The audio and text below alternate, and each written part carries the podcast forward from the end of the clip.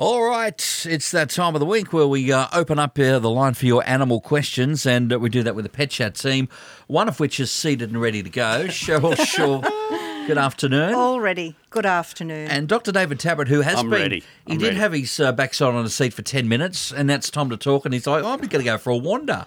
I'm Open run- up my little backpack over I'm there. running out of power on my, not personally, I mean on my laptop. Need recharging, mate. yes. All right. Well, Plug me in. Fair enough. Uh, Cheryl, b- uh, brooch watch for you. Yes. Um, I is that a rosella? It- it is. Okay. Yeah. In a basket. So why we got birds in a basket today? We've got a whole lot of things happening here. Mm. Okay, so we've got cats and dogs and fish and birds. Are they in the basket as cat. well? There's lots of things. Okay. This is all about Christmas because often people think about getting pets for Rosellas. Christmas. Oh, yeah. Well, there's a rosella. Yeah. That's what I Yeah, can yeah, see. yeah, Well, it is a rosella. Yeah, Mhm. okay. Very good. You you must be on that bird ID thing. Oh, it's, it's the only thing I can see. The rest is colours in the uh, in the little little you know basket. But Okay. meanwhile, David's still fixing up his power I'm good. problems here. You good? Yeah. All right. Dr. David Tabrett is here. Uh, only second last one for you, mate, for the end of the year. Yes, it's okay. You can, yeah, have a cry later. I was just going to say It's that. you- okay. I was just going to say that. I mean, for the amount of junkets that you've been on, I'm surprised we've actually got you for two more. I've, I've got to leave space for some more junk. All right, some more more trips away.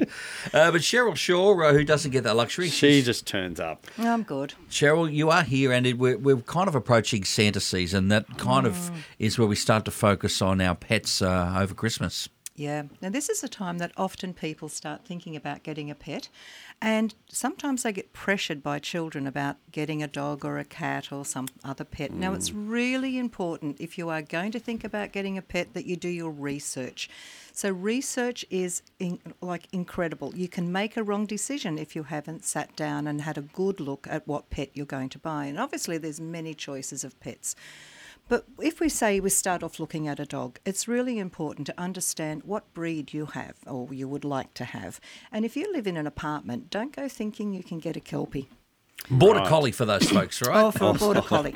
Because often we buy these pets not thinking about our lifestyle, hmm. what we've got. And it's really important to understand that some breeds just aren't going to suit what you're living and your lifestyle. So lifestyle is also about how much time you're prepared to give to that pet. Now, being a dog, a dog's going to take a lot more um, care and a lot has is a lot more needy than some other pets. So exercise. That's a really important key. And David, I know you exercise your dogs Oh, yeah. regularly. Yep. So one of the things about exercising, it's the, the type of dog you have, how much exercise it's going to need. So you're going to have to look at your lifestyle to see how much spare time you've got to fit those walks in. Also, we were talking about the, the Kelpie or the Border Collie, as Mark said, in those sort of areas that um, don't have enough space for them. These dogs are working dogs, so they're going to need a lot more time out. They're going to need a, to spend a lot more energy. So, really suiting um, your lifestyle, you, you get the pet that is ideal for you. So, if you live in an apartment, a smaller pet is going to obviously be a lot better than a large breed dog. The other thing is the expense of the pet. Now, you've got the initial outlay of the purchase price of the dog or cat, and then after that, you've got the other expenses that come along with it. Now, feeding is one of the first things that you're going to have to look at. And if you've got a dog or a cat that is on special food, so they, they may um, come along to you and everything be fine, and then suddenly they get some sort of, you know, disease. Often skin problems skin or problems. gastrointestinal. They, Yep, they, and they go on a diet food. usually treated with uh, dietary adjustments, yeah. Yeah, and those foods can be quite expensive, David, can't they? Oh, yeah, absolutely, over time. And the other thing about the feeding I've noticed is the range that's available. Mm. I would imagine a lot of people get quite confused looking at the, the you know, how many different products there are Yep. and whether that's needed for your pet. Yep. Uh, you're going to spend ages Yeah. looking and, at that. And again, researching before you get your pet to know what you're going to have. Like you might be the breeder that gives you some advice. Sometimes the pet shops have a, a push to a certain brand, so you just need to make sure you do your own investigation. And another thing is just um, if you are getting a dog, just look at that grain-free food.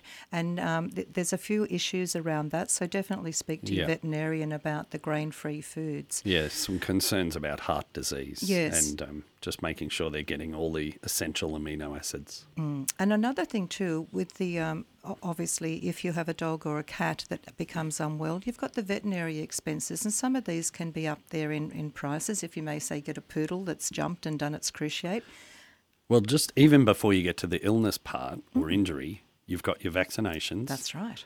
and your preventatives like flea, tick control. I'm sure you're going to jump into that. No, this is great, but David. Mm. um, you know, heartworm. Yes. And I think in the areas we live in, particularly on the coast, one of the topics I had, if we get to later, was about ticks and tick prevention. And so we've got much better tick preventive uh, available. But again, going back to the expense, you've got to factor that in, right? Yes, So, absolutely. yeah. So, you know, you've got your medical, you've got your feeding, and then you've got, um, in some instances, you have grooming. So, if you're getting a poodle or a bichon or, you know, a cavoodle, these can add up to quite a lot over a year. So, just have a think about that. Maybe some of these breeds you could groom at home, but if you're not, you know, sort of able to groom, you've really got to take into account how much this pet is going to cost you. And if it's a cat, some cats require grooming as well.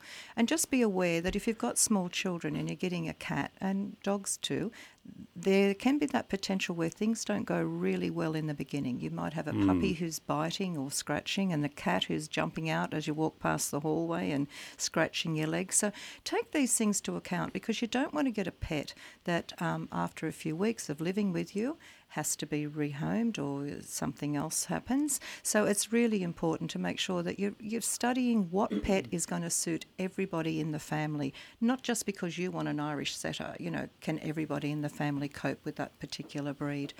But there is a pet that a lot of people like to get for their first pet, or even for those who are enthusiasts, and that's the little budgerigar. They're quite easy, and um, so if your child is really wanting a pet, a budgie may be the, the the best pet for you. They're easy to look after.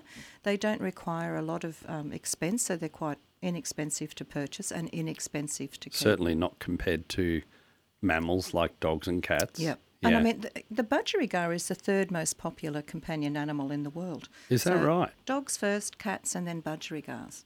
And that's in the world, and budgies started in Australia. So, Well, they're a native Australian species. Oh. Yes. The other thing I was going to mention about that um, calculation for purchasing pets and things like that is if you go away, who's going to look after them? And you've got to factor in things like boarding fees or pet sitting, Mm-hmm. things like that. So keep that in mind. and also insurance. A lot of people take Oh, out yes. pet insurance. So, this is another aspect that we've got to look into. So, depending on your breed that you choose, um, or, or you just need to look at the pet insurance. And, like you said, it's not always able to get your pet into a, um, a pet motel or a pet sitter. Yep. Oh, You know, they're in high demand. Oh, absolutely. And sometimes, you know, you might be wanting to go away, but your pet doesn't have anywhere to go or anyone to look after it. So these things you've really got to make sure that you've crossed off your list. You've got a full understanding of what you're getting yourself into. So on budgies, before we just leave that, Mm-hmm. Um, because you mentioned about doing research for dogs and cats, Mm-hmm. and there's a really good book for birds that I like called Birds for Dummies. It's from that Oh, series, that series, the, yes, the yep, yep. for Dummies series, uh, and it's written by a um, veterinarian and bird specialist. Um, at least the ed- edition when I was working in bird practice Mm-hmm. 20 something years ago. But it certainly addresses some of the main concerns. Again, preventative, you know, making sure their diet's correct. Yeah. So we don't want to feed them an all seed diet, No. for instance. Because their greens are really important to them. So, like spinach and chickweed, um, along with cuttlefish, they are a bird that needs a, something to chew on. But you need to be careful too with a little budgie just on the side there that you don't have anything in the cage that can cause illness. So, sometimes people will put covers over them and the budgie will chew at those things, making sure that they've got really good branches for their feet. So, Yep. not just a normal piece of Piece dowel. of dowel, yeah. You know, if they're a gum tree branch, the budgie can chew on that and it's quite safe. And avoid putting those sand covers over the purchase. They just injure the feet. And the, uh, m- you know, the bells, Yes. metal. Yes. So birds can actually get uh, lead poisoning from The toxicity. chewing on those on those um, items, like the cages, the bars of the cage, or the toys that you put in there. Yeah. So they they're a very easy um, pet to look after, but it's like everything else. You know, you've got to do your research. Yes. Um, so get to it. Yep. Start reading. Dr. David Tabrett, who uh, just wants to cover a couple of seasonal things that are happening, uh, we're seeing at the moment. Yes, yes. So look, I investigated this where we looked at the number of patients that we see. And by with- investigating, you got the staff to get you some data, right? Correct. I, I- correct. But I want to bring you the results of their research. Okay. um, we looked at our data going back over a decade, and November is our peak month to see tick poisoning patients in the emergency hospital. Wow, so, that's the time of year. So it is, and particularly, I think, just looking at the forecast from 2NUR weather this morning, we're getting some uh, wet weather coming over the next week. A little bit over the next week. Now, does that mean that we will see a bit of an uptick with the ticks, David, if the if it rains? I'm, I'm, I just got to tell you that I have not had comedy training, so I'm not sure how long I'm supposed to pause on that. You've, Pun. Well, you've let it go. I mean, the moment's passed. You've ruined it. Um, but Yes, wet I- season this time of year, bad combo. No, ab- absolutely. Um, the breeding uh, numbers of ticks, you know, it's absolutely perfect conditions. So the thing that we've found very important for people is, I think that when we saw new products come in about five or six years ago, maybe more, we saw a, a distinct drop by about seventy percent in patients with tick poisoning. That's that's incredible. That's pretty good. Fantastic. Unfortunately, we're starting to see uh, tick patients coming in in increasing numbers, and 99.9% of the time it's because people are not applying preventatives on time every time. And we're finding even if you're a day or two late than what the schedule says, if you don't get that preventative on, then your pet could be at risk. So make sure you again search search your pet daily. We've talked about that many times on the show, but also keep their preventatives up. Um, the other piece of research I found wanted to know about was what about snakes because it's uh, it's pretty key, It's pretty good season, weather. yeah. yeah, and what we've found is again, uh, our team, um, our vet director gave me the information. We we generally will, will see snake bite patients between September and January. We do see some outside that, but we from year to year the the month that shows the most cases just varies. Hmm. You know, it could be December this year. Last year it could have been January or October. So it's within the bandwidth of this this third of the year, but it's like you said, September, December. Depends on the year. So just be alert uh, and keep your pets out of bush and anywhere. Even you know we've got backyards where people are finding snakes.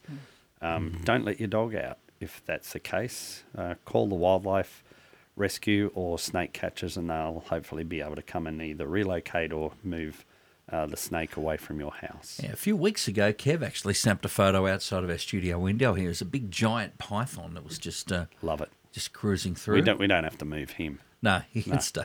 What Kev or the python? Or they can both stay. Has anyone seen Kev recently? He's out the back. You can go Oh, and say hello if you want. I Just there's a very fat python outside. Oh no, that was no, no. He, he he stayed inside. I took the photo You- of it. So You and I need to work on our comedy routine a bit more. I, I was fine. You- Next year. you, you next year. I was fine. You buggered it up. Okay. Good afternoon, Deb at Raymond Terrace. You have some tick issues. What's happening, Deb? I do. I have a um, a cross ragdoll cat, and I've got a little chihuahua. Yes. Um, I I have them both. I have a collar on the dog for the fleas and the ticks, and the cat I give bravado. Bravecto. Bravado. Bravecto. Yeah, perfect. Yes. Yeah, but at least once every two days, I'm still pulling a tick out of the cat. A Yeah. little brown tick out of the cat. So is the Bravecto is the spot on? Is that right? Where you Yeah, lick- that's liquid- right. Yeah, it's the spot, the liquid behind the neck. And you so usually um, and there's a way you can tell, but usually you'll find often these ticks will be dead, so they have to attach to then ingest the um, preventative, and so Okay, so they have to bite the skin, do yeah, they? yes, exactly. So it doesn't they don't work as a repellent, right? So Okay. they- but they once they're attached, then they'll get a dose. And the thing with the toxin is it's kind of a little bit confusing because I think the advice on this has changed. Not confusing to you because it's the same advice, which is that it can take a little while to have an effect. But what we've found, we used to say to people, it'd take three days for the tick to be on before it uh, builds up enough toxin in their bloodstream. So as long as it, the preventative is killing that tick, Yeah. just a sec. Oh, well, see, So- I, I check him all the time, and as soon as I feel one, I just pull it out, and they're alive. Yeah. So you just need to um, continue to pull it, pull them out because obviously you don't want them sitting in there. But as far as the um, preventative goes, as long as it's killing them within that early period, and that's usually within a couple of hours of once the tick actually attaches. Oh, okay. So, all right. yeah. But a- a- as I was, actually have to bite the skin. Yeah, as I was saying before, um, it's very, very important that you keep up to date. And, you know, even if you're a couple of days over, it could, ex- you know, in particularly in your case, you could find that if there's a tick attaches in that window, um, it could become a toxic tick. So we need to make sure we keep on top of and, and keep to the schedule that is recommended by the product manufacturer. Okay, so am I better off to give it a couple of days earlier than a couple of days later? Um, I look, I, I think stick with the schedule, but I would preface that or just add to that and say we have seen some patients that have been affected by ticks where they're just before the time that they're due to be um, redosed. So, if you go, if my preference is always a, a few days earlier, but um, certainly no later than the due date. Oh, wonderful. Thank you so much. All right, that. No worries. Thank All- you. All right, all the best, Deb. Four nine two one six uh, two one six. If you have a question for our uh, pet chat team today. Now we did have uh, Diane ring up a couple of moments ago, but uh, unfortunately he had to leave us. Question is, you get a snake turn up in your yard. What is the process? Well, it depends on the snake, but and also the location, obviously.